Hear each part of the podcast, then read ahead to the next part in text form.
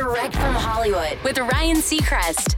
Maroon 5 unveiled plans for their next album and project. It's going to bear the name of somebody incredibly dear to their hearts, their late manager, Jordan Feldstein. Jordy will be the seventh studio release in their near two decade long career. And Adam Levine tells Ellen DeGeneres, We thought there was no better tribute than to name the album after our boy.